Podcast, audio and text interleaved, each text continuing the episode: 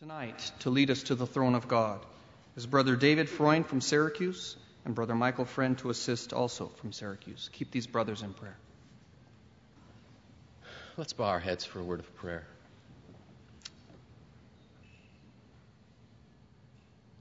Father, for weeks now, you've given me the verse.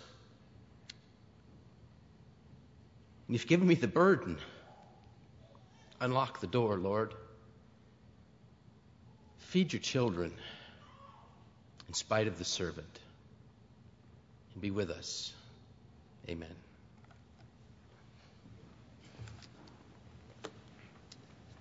They say as you get older, you get emotional.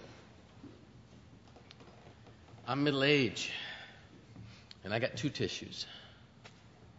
I'm going to need some awful big handkerchiefs if the Lord tarries.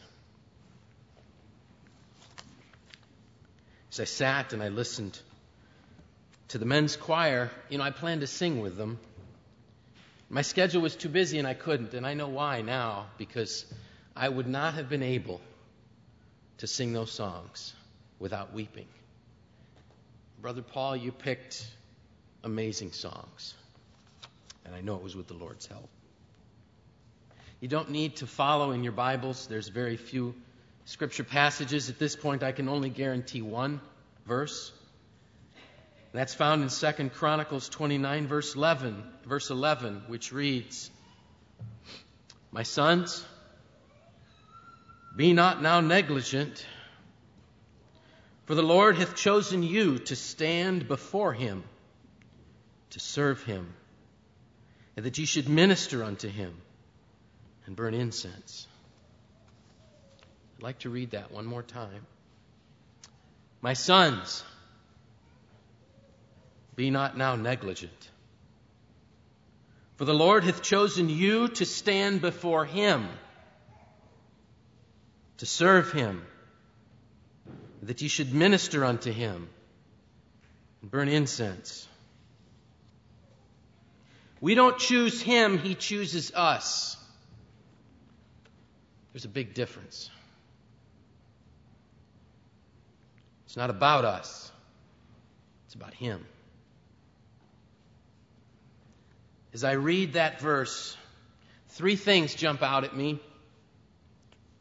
One is that someone's doing a choosing, and that someone is God Himself. Dear ones, He's chosen you. This verse could read, My sons and my daughters, I have chosen you. Don't be negligent about this. You have been chosen. To do something, to stand. Oh, and not just to stand. Standing doesn't take much. You have been chosen to stand before Him, God Almighty, to serve, to minister. Weeks ago, as I said in the prayer, the Lord gave me this verse, and it I worked it over in my mind and in my heart, and I prayed about it, and I wondered, what, what, what, Lord, do you want me to say about it? What verses can support it? And, dear ones, I don't know what's going to come out in these next 25 minutes or less. But I believe I have the faith that God's going to unlock the door, and the burden will be released. Some of you will pick up that burden. Some of you will be burdened in your heart tonight like you have never been burdened. Because he's going to take the burden that he placed on me and give it to you. As I looked at the verse, I thought of three young men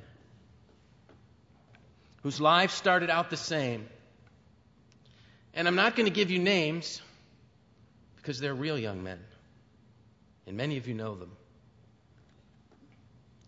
All three young men were raised in a Christian home in Syracuse. All three young men went to Sunday school. All three young men went to camp. And that's about where the similarities end. Oh, all three young men are of German descent. How's that? Another similarity.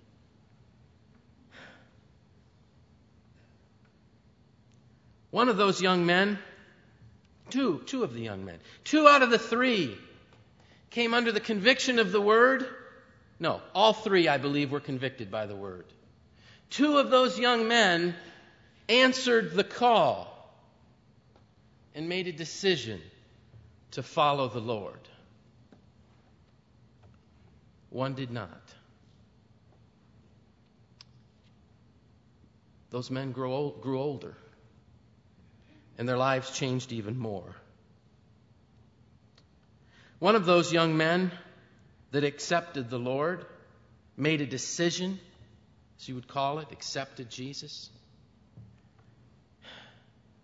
was at camp. Went home from camp, cut his hair, had long hair. Back then, that was in style. Cut his hair. Was sincere,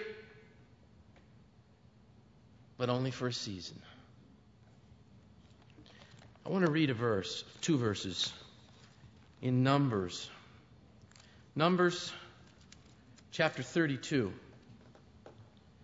Surely none of the men that came up out of Egypt for 20 years old and upward shall see the land which I swear unto Abraham, unto Isaac, and unto Jacob, because they have not wholly followed me. Save Caleb, the son of Jephunneh, the Kenizzite, and Joshua, the son of Nun, for they wholly followed the Lord. You see, dear ones, and, and my friends, who are still outside of Christ, who at some point, either this year or last year or maybe 20 years ago, decided that you were going to heed the call and you accepted Christ.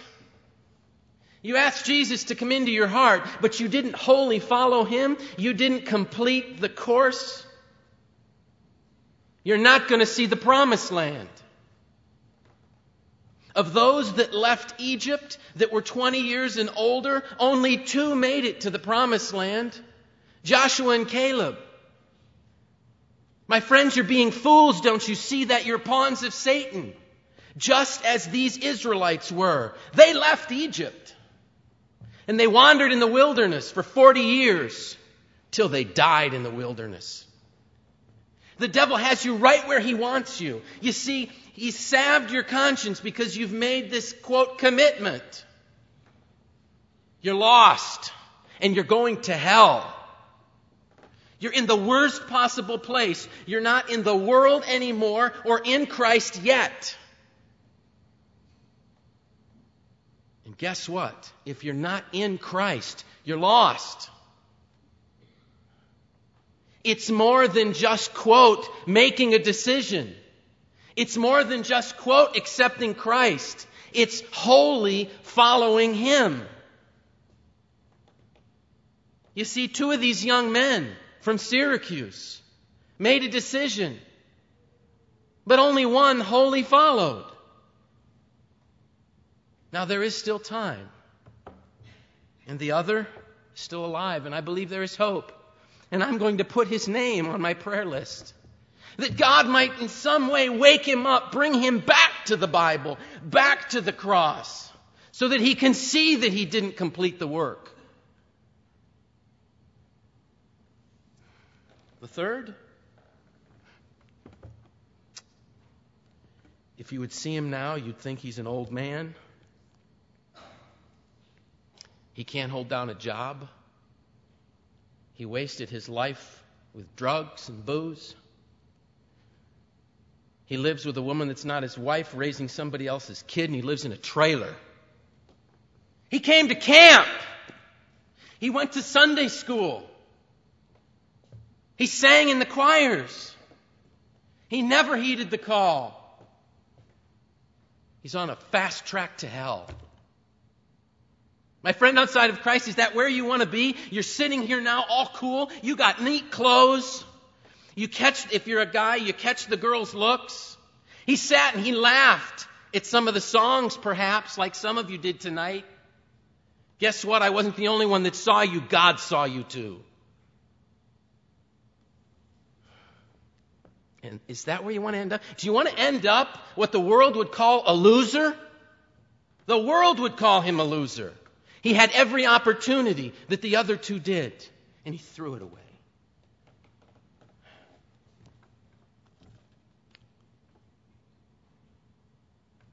How long are you going to wait? God has chosen you. He's chosen you by name to stand before Him. I believe that the one young man that made the beginning tried to stand before God, but on his own strength, his own will, his own abilities. You can't.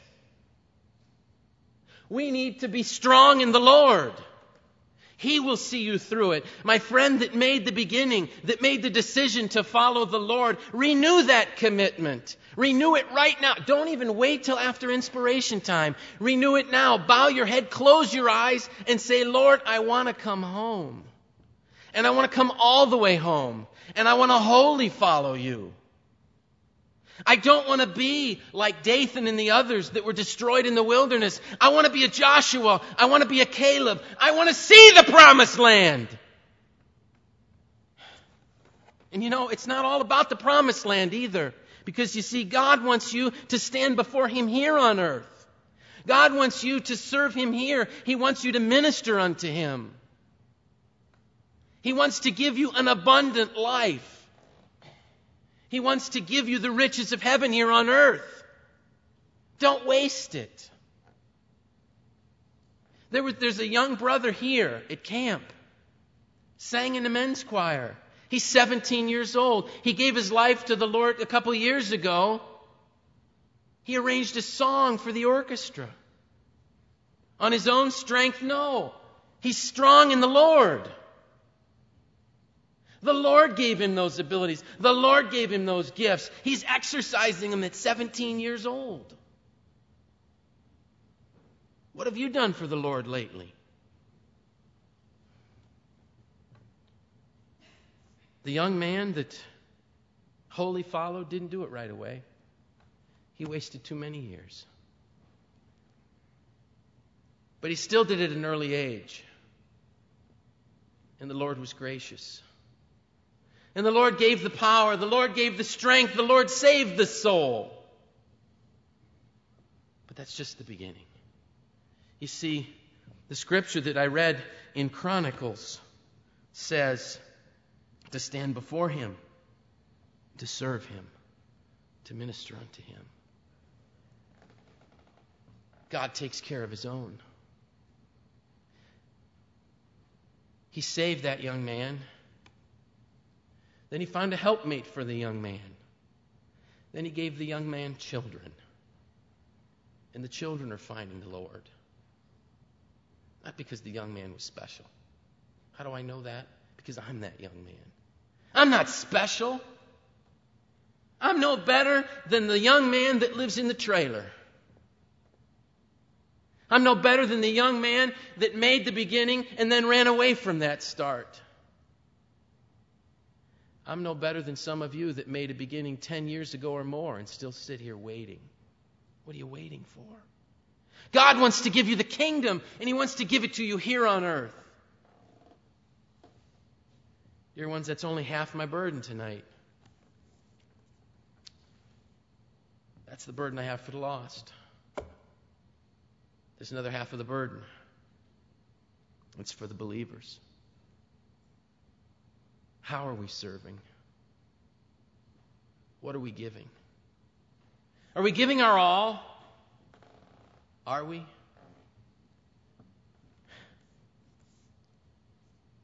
I've done a lot of whining and complaining in my life. Totally unjustified. And I've heard some of you whine and complain. And you know what? God's sick of it. God doesn't want to hear it. What are we whining and complaining about? Oh, this didn't go the way I wanted.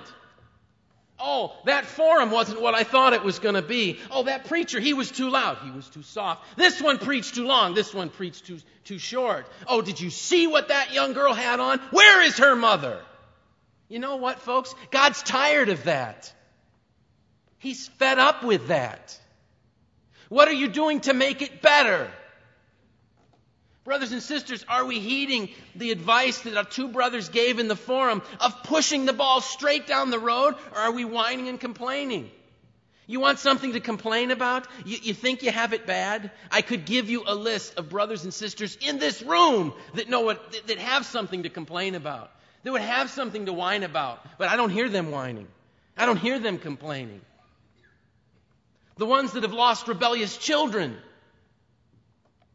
the ones that have lost helpmates, they have something to complain about, not us. How do you think God feels? when He gives us the very keys to heaven and we whine and complain. Oh man, I have to teach another lesson? Would you rather have it another way? But, dear ones, I'm not, I don't like negative stories. I like happy stories. I like happy endings. And I sense something, dear ones, that's happening at camp over these last few years. People are getting back to the Word. People are focusing on God. People are focusing on others and not themselves. People are looking to see how they can make camp better, not tear it down. Praise God for that. I can remember being at advisors' meetings and uh, before I was even advisor, once when I was a camp director, and all that we heard about were the problems that were going on. How this didn't work right, and this didn't work right, and something was wrong here, and these people were misbehaving here. You know what? God is honoring our faith when we put our hands to the ball and push it back up the hill the right way. Do you know what we talked about in our advisors meeting today? We talked about the fact that we got an email that the, that, that EMU got an email from the folks that run the seminary about how respectful or something that, and, and what, what fine people these apostolic Christian folks are. How thankful we are that they're here. The worst things that we're hearing about from young people are some locked doors. Now, that's bad, Brother Sam. I admit that. That is bad. But boys and girls will be boys and girls. I'm not giving you license to do that, guys. You got to stop. But God is blessing us. Let's continue to move forward with that positive op- uh, uh, uh, optimism. Let's, let's put Satan to shame. Last night, there was singing up in, in Martin Chapel, and I, and I, you know what? I'm not going to say I couldn't be there. I made a bad choice. And I went back to my room because I used the excuse I was tired. I was tired, but that's no excuse. But from what I heard, it was awesome. People singing from their hearts together, not separate. Praise God for that. Dear ones, there are times when when things just seem rough. There are times when the devil wants to give us something to complain about. And I want us all, when that happens, each one of us, brothers and sisters, to go to Philippians chapter 4, verse 8. And maybe we're going to have to do it out loud. I'm going to say, finally, brethren, whatsoever things are true, whatsoever things are honest, whatsoever things are just, whatsoever things are pure, whatsoever things are lovely, whatsoever things are good of a good report if there be any virtue, if there be any praise, think on those things. Brothers and sisters, we got to be positive. We have to be positive in Christ. We have to thank Him and praise Him for the goodness He has given us. We have to do more praying for others who are going through difficult times. We have those in our midst whose lives are going through terrible times. They are our Jobs among us. Let's be worthy friends. Let's be worthy brethren. Let's hold them. Let's hug them. Let's let them know we're praying for them. Let's write them. Let's create an environment that, that the unconverted will be so attracted to that they can't help but want to join it. That there's nothing in the world that can be better. That, dear ones, is being positive being positive Christians. I've spent too many years tearing down, not enough years building up. I wonder how many folks were lost along the way because I was whining and complaining. It's time, dear ones. It's time to get off the, the train of humanism. It's time to get off the train of doing what's right for me. It's time to get off the train of doing what I like or what makes me comfortable. It's time to get back to the Word. It's time to stand firm on the Word. It's time to stand up for what's right. And when we're not sure, search the Scriptures together as brethren. It's time for us, dear ones, to lay the foundation again, or maybe, no, not lay the, foundation. the foundation was laid by Christ. It's time for us to work on patching up the mortar, patching up the joints. We're lively stones. We're supposed to be, at least. We're supposed to be building on that foundation. We're supposed to be mature Christians, not immature. We're not supposed to whine, we're supposed to sing. Brother Paul, that's a wonderful song. Brought tears to my eyes then, and it is now. Praise God for that song. We don't sing enough. My friend outside of Christ, I don't know what else to say. I'm not known for having long messages. I'm known for having short ones, and I, that's just fine with me. Probably the best thing I can say to you, my friend, outside of Christ, is nothing. Because the Lord said it. He's called you, and I know it. How do I know that? The burden's gone. The burden He gave me that built up is gone. You have it now. What are you going to do with it?